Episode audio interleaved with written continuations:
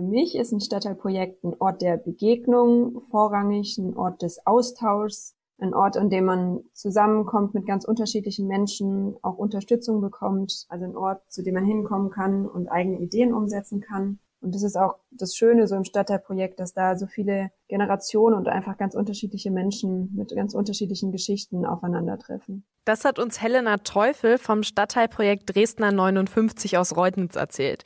Die Projekte sollen, wie sie ja eben schon gesagt hat, so ein Ort der Begegnung und vor allem eben auch ein Ort des Austauschs sein. Und wir wollen in dieser Folge mal über die Arbeit der Stadtteilprojekte sprechen und auch darüber, warum die Community-Arbeit in den Bezirken für viele Menschen in Leipzig sehr, sehr wichtig ist. Ihr hört Radio für Kopfhörer. Ich bin Johanna Stolz. Hi. Mephisto 97.6 Radio für Kopfhörer. Bevor wir jetzt aber gleich über die Stadtteilprojekte in Leipzig reden, gibt es hier natürlich wie immer noch mal einen kleinen Nachrichtenblock. Und wir haben wieder die wichtigsten Ereignisse der letzten Tage in Leipzig für euch zusammengekehrt. Und ich bin jetzt mit meinem Kollegen Leonard Dodeschek verbunden. Der hat das mal für euch recherchiert. Hallo Leonard. Hallo. Das große Thema ist natürlich mal wieder die neue Corona-Schutzverordnung. Die wurde am Dienstag vom sächsischen Kabinett vorgestellt und gilt ab dem 1. bis zum 18. April erstmal. Leonard, was gilt da jetzt ab dem kommenden Donnerstag? Also generell werden die Corona-Maßnahmen weiter fortgeführt. Zwar möchte Sachsen eigentlich an dem Öffnungsplan des Bundes festhalten, trotzdem gibt es ein besonderes Lockerungskonzept für Sachsen. Eine weitere Neuerung ist, dass Tests nun eine stärkere Bedeutung erhalten Verhalten. Vieles wie Friseurbesuche oder Einzelhandelsbesuche werden in Zukunft nur noch mit einem negativen Corona-Test möglich sein. Okay, und so wie ich das mitbekommen habe, ist dieses Konzept ja jetzt auch nicht mehr unbedingt nur von den Inzidenzzahlen abhängig. Wie funktioniert das jetzt? Genau, also Einzelhandel und Kulturbetriebe können inzidenzunabhängig öffnen. Das Ganze läuft unter zwei Bedingungen. Erstens braucht man für den Besuch von Einzelhandel oder Kultureinrichtungen einen tagesaktuellen negativen Corona-Test. Außerdem dürfen nicht alle 1300 Intensivbetten in Sachsen belegt sein. Petra Köpping, die Ministerin für Soziales und Zusammenhalt in Sachsen, hat schon erklärt, was passiert, wenn die Intensivbetten ausgelastet sind. Dann müssten die Lockerungen wieder zurückgenommen werden. Das würde dann den ganzen Einzelhandel betreffen. Mit einem negativen Testergebnis lässt sich zumindest die Dunkelziffer der Infektionen verringern. Deswegen ist ja unsere eindringliche Bitte, tatsächlich die Vorgaben, die wir jetzt gemacht haben, wenn diese Einrichtung geöffnet haben, eben mit Tests oder mit einem negativen Test die Einrichtung zu besuchen. Und wie sieht das jetzt in den Schulen und in den Kitas aus? Da wird jetzt hoffentlich auch bald regelmäßig getestet, ne? Ja, also Schulen und Kitas bleiben inzidenzunabhängig geöffnet. Schüler ab der ersten Klasse sollen jede Woche zweimal getestet werden. Maskenpflicht gilt für SchülerInnen ab der fünften Klasse. Auch in der Öffentlichkeit wird die Maskenpflicht verschärft. Mund-Nasenschutz mit FFP2-Standard wird ausgeweitet auf alle Orte, wo sich viele Menschen begegnen, wie zum Beispiel Fußgängerzonen oder Spielplätze. Ja, für die Schulen ist das natürlich extrem sinnvoll, dieses regelmäßige Testen. Die Tests, die könnten aber bestimmt natürlich auch an anderer Stelle gut eingesetzt werden. Werden jetzt auch andere Berufe mehr getestet? Ja, also Jobs mit viel Kundenkontakt oder im engen Kontakt mit Menschen wie Friseure oder Fahrschulen müssen sich zweimal pro Woche testen. Die Tests werden von den ArbeitgeberInnen bereitgestellt. Auch die Kunden, die zum Beispiel zum Friseur gehen oder in die Fahrschule gehen, brauchen nun einen tagesaktuellen negativen Test. Okay, dann hoffen wir mal, dass so eben zum Beispiel sichere Friseurbesuche ermöglicht werden können, weil die haben es ja in der Pandemie auch jetzt ziemlich schwer gehabt bisher. Ganz anders sieht das aber bei Amazon aus, denn Amazon ist quasi so der große Gewinner der Pandemie. Für die MitarbeiterInnen ist das aber auch nochmal was anderes. Seit dem 29. März streiken in Leipzig jetzt wieder die Amazon-MitarbeiterInnen und da geht es mal wieder um die Tarife, richtig Leonard? Genau, also die Streikenden fordern einheitliche Tariflöhne. Amazon selbst sieht sich jedoch auch ohne Tarifvertrag als einen guten Arbeitgeber. Allerdings ist der Streik dieses Mal international und nicht nur auf Leipzig begrenzt. Ich kann mir auch vorstellen, dass so ein Streik jetzt wegen der Corona-Pandemie wahrscheinlich auch nicht so eine ganz so große Öffentlichkeit erreicht. Das stimmt. Der Streik findet als sogenannter stiller Streik statt. Das bedeutet, dass keine öffentlichkeitswirksamen Demonstrationen oder Kundgebungen stattfinden. Die Arbeit wird niedergelegt und die Kritik wird online formuliert. Laut Thomas Schneider erzeuge ein Streik in allen sieben deutschen Amazon-Stellen Mehrkosten für Amazon in Höhe von 10 Millionen Euro. Das heißt, dass auch Streiks in der Corona-Pandemie Druck ausüben können. Hm, da müssten dann aber auch fast alle mitmachen. Ne? Wie hoch ist denn die Beteiligung an dem Streik? Das ist gerade die Streitfrage. Nach Sprechern von Amazon gibt es derzeit eine Beteiligung von 10 Prozent. Thomas Schneider, der Gewerkschaftssekretär von Verdi, findet diese Zahl allerdings problematisch. Das läge daran, dass Amazon in der letzten Zeit einige neue Standorte eröffnet hat. Diese stellen überwiegend befristete Arbeiter ein. Und jetzt stellen Sie sich vor, Sie haben eine befristete Beschäftigung und gehen jetzt auf die Straße für bessere Löhne, für bessere Arbeitsbedingungen. Was passiert? Der Arbeitsvertrag wird nicht verlängert. Und das ist genau der Fakt. Also das haben wir auch hier in Leipzig gehabt. Wenn die Kolleginnen und Kollegen mehrheitlich entfristet sind, ist die Anzahl derer, die sich dann organisieren und auch streiken, dann noch wesentlich höher. Ganz anders sieht das jedoch Michael Schneider, Amazons Public Relations Manager. Dieser weist diese Argumentation zurück. Naja, das kann so ja gar nicht sein, weil ich habe gerade vorhin die, die Zahlen ja zu Leipzig genannt. Also da sind über 80 Prozent der Kollegen seit über fünf Jahren dabei. Also das zeigt, dass wir ein, ein feste, festes Team haben, die gerne bei uns sind. Und da geht es nicht irgendwie darum, ob jemand befristet ist. Wir haben natürlich ein Geschäft, was immer auch etwas schwankt. Ja? Das heißt, wir haben auch zum Beispiel zur Weihnachtszeit immer äh, Weihnachtsaushilfen oder so, die dann dabei sind, aber das ist was, was ganz normal ist und auch in vielen anderen Unternehmen und auch Bereichen einfach der Fall ist. Die Streiks, die finden ja jetzt schon seit 2013 mittlerweile regelmäßig statt. Konnten die Streikenden jetzt in dieser langen Zeit eigentlich auch schon was erreichen? Auf jeden Fall. Lohnerhöhungen, Verbesserung der Arbeitsbedingungen und die Aufnahme von Amazon in den Arbeitgeberverband des Einzelhandels konnten laut Thomas Schneider durch die Streiks bis jetzt erreicht werden. Verdi hofft durch viele kleine Veränderungen Amazon zu einem besseren Arbeitgeber in ihrem Sinne verändern zu können. Die Hauptforderung von Verdi als Logistikunternehmen Tariflöhne zu bekommen, wurde jedoch noch nicht erreicht.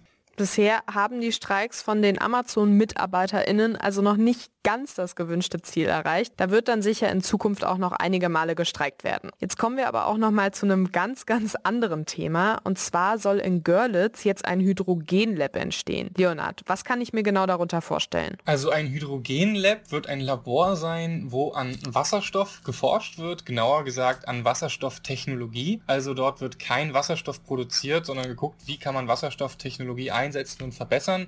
Betrachtet wird dabei die ganze Wasserstoffwertschöpfungs Wertschöpfungskette, also von Erzeugung über Speicherung bis hin zur Nutzung. Und warum wird das Lab jetzt in Görlitz gebaut? Görlitz steht zurzeit vor einem großen Strukturwandel. Viele Beschäftigte in Görlitz waren in der Braunkohleindustrie angestellt. Der Freistaat Sachsen hat 3,5 Milliarden Euro für den Strukturwandel in Braunkohlegebieten zur Verfügung gestellt bekommen. Davon gingen nun 30,5 Millionen Euro an Görlitz für den Bau dieses Hydrogenlabs. Dr. Sebastian Schmidt vom Fraunhofer Institut ist überzeugt, dass Zittau vom Bau des Labs profitieren wird.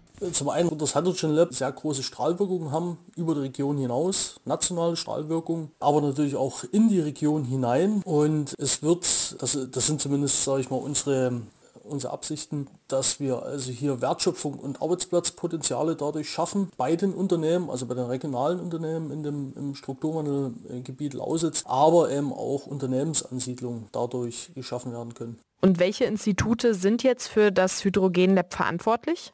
Das sind einige, da kann man das Fraunhofer Institut anführen. Außerdem sind die Hochschule Zittau-Görlitz, die Industriehandelskammer Görlitz und das Zentrum für Energietechnik Brandenburg verantwortlich für das Hydrogenlab. Der Standort des Labs soll der Siemens Innovationscampus in Görlitz sein. Das Lab ist zurzeit in der Planungsphase. Wenn es dann fertig ist, werden dort 30 WissenschaftlerInnen arbeiten. Ja, und voraussichtlich ist das Hydrogenlab 2023 fertig und wird dann auch in Betrieb genommen. Danke dir für die Infos, Leonard. Gerne. Ja, und nach diesem kleinen Nachrichtenblock geht es jetzt aber wie versprochen erstmal um die verschiedenen Stadtteilprojekte, die es im Leipziger Osten gibt. Meine Kollegin Muriel Zutt hat sich damit näher beschäftigt. Hallo Muriel. Hey Johanna.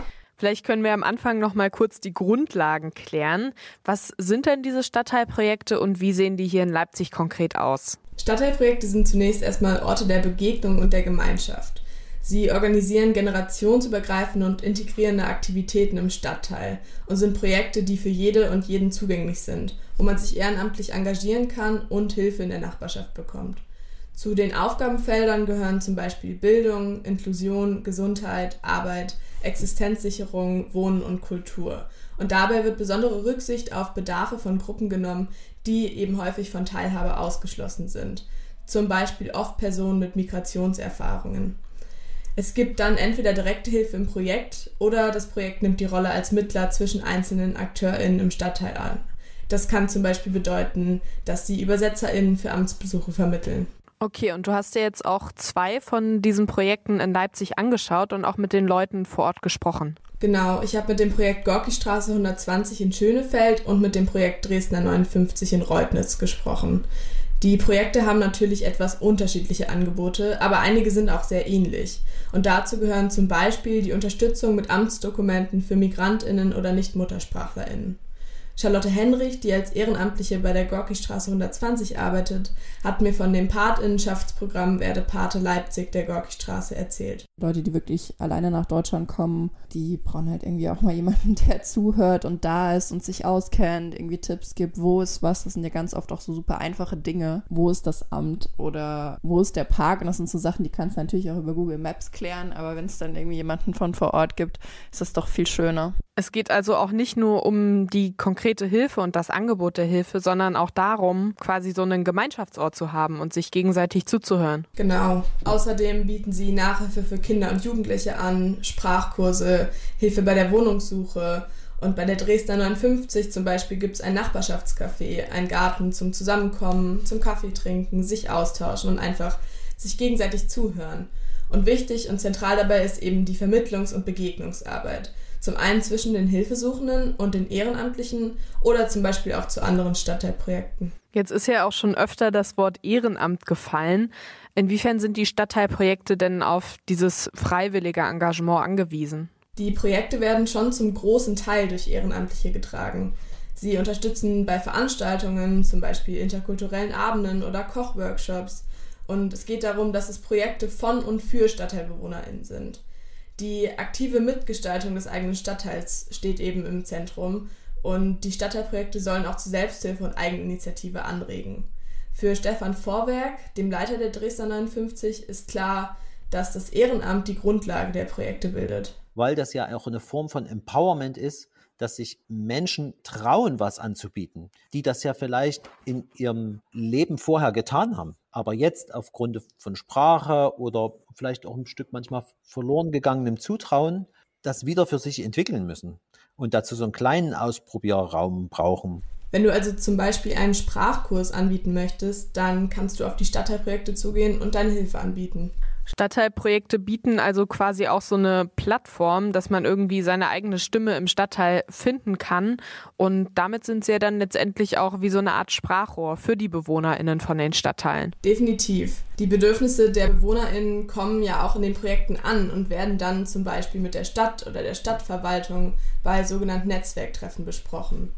Stefan Vorwerk betont hier auch nochmal, wie wichtig es ist, dass eben unterschiedliche Menschen und unterschiedliche Probleme in unserer Stadt sichtbar gemacht werden. Wir treffen schon Menschen, die vielleicht sonst nicht so eine Öffentlichkeit haben. Und das ist auch ein wesentlicher Punkt an diesem Stadtteilprojekt. Also es gibt auch eine politische Arbeit, um den Möglichkeiten, wie, die wir haben und den Menschen, die da sind, eben einen öffentlichen Raum zu schaffen. Es geht also auch darum, Menschen in kommunalpolitischen Prozessen eine Stimme zu geben. Okay, wir können ja mal versuchen, so ein kleines Fazit zu schließen. Muriel, du hast dich jetzt relativ intensiv mit den Stadtteilprojekten auseinandergesetzt.